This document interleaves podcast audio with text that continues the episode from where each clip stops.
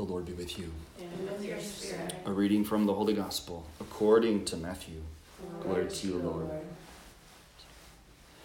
At that time, Jesus walked by the Sea of Galilee, went up on the mountain, and sat down there. Great crowds came to him, having with them the lame, the blind, the deformed, the mute, and many others. They placed them at his feet, and he cured them. The crowds were amazed when they saw the mute speaking, the deformed made whole, the lame walking, and the blind able to see, and they glorified the God of Israel.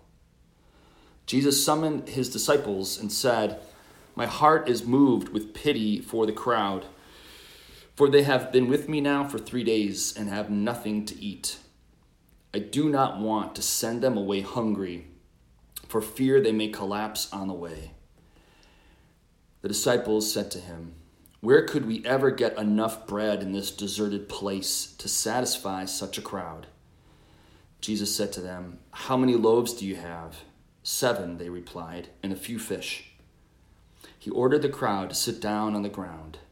Then he took the seven loaves and the fish, gave thanks, broke the loaves, and gave them to the disciples, who in turn gave them to the crowds.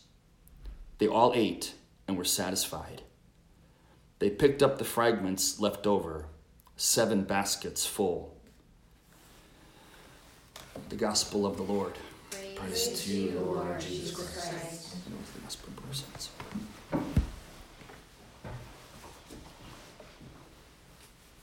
I do not want to send them away hungry for fear they may collapse on the way.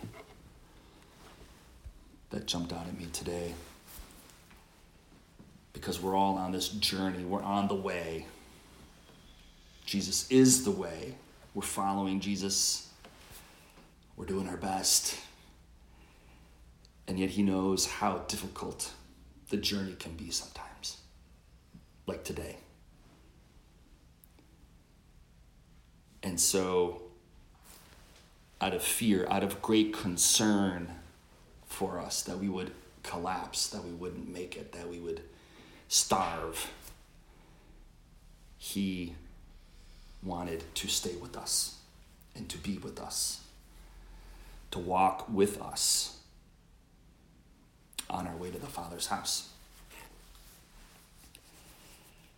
And that first reading, very beautiful, so profound and prophetic for today. On this mountain, he, the Lord of hosts, will destroy the veil that veils all peoples, the web that is woven over all nations. He will destroy death forever. The Lord God will wipe away the tears from all faces. A little portrait of heaven for us that we look forward to. And even today, as we mourn and in the days ahead, we know God wants us to know that He is with us. And that the love that He has for us comes into our hearts, and yeah, it overflows through us to others. And we comfort each other and we bless each other. We support each other. So necessary at a time like this. But it all comes from Him, He's the source. He is the unending source of this life and of this hope and of this peace that we all so long for. So many emotions at a time like this, and so many questions. And it's, as I said yesterday in the homily, it's, it's absurd. Any death is really absurd, even a peaceful death, as we may call it.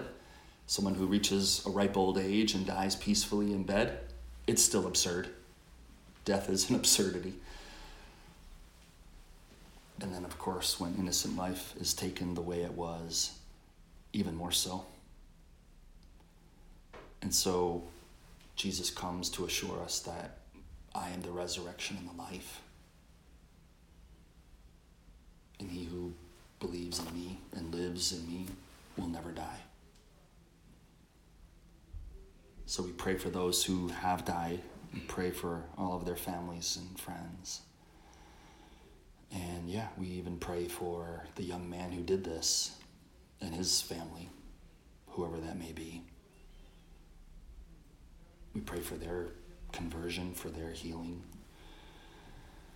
that the light of Christ would dispel the darkness even there.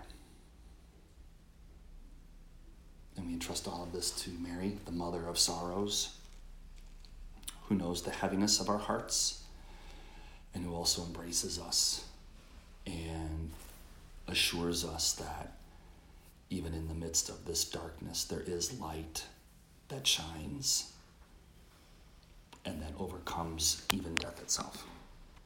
Amen.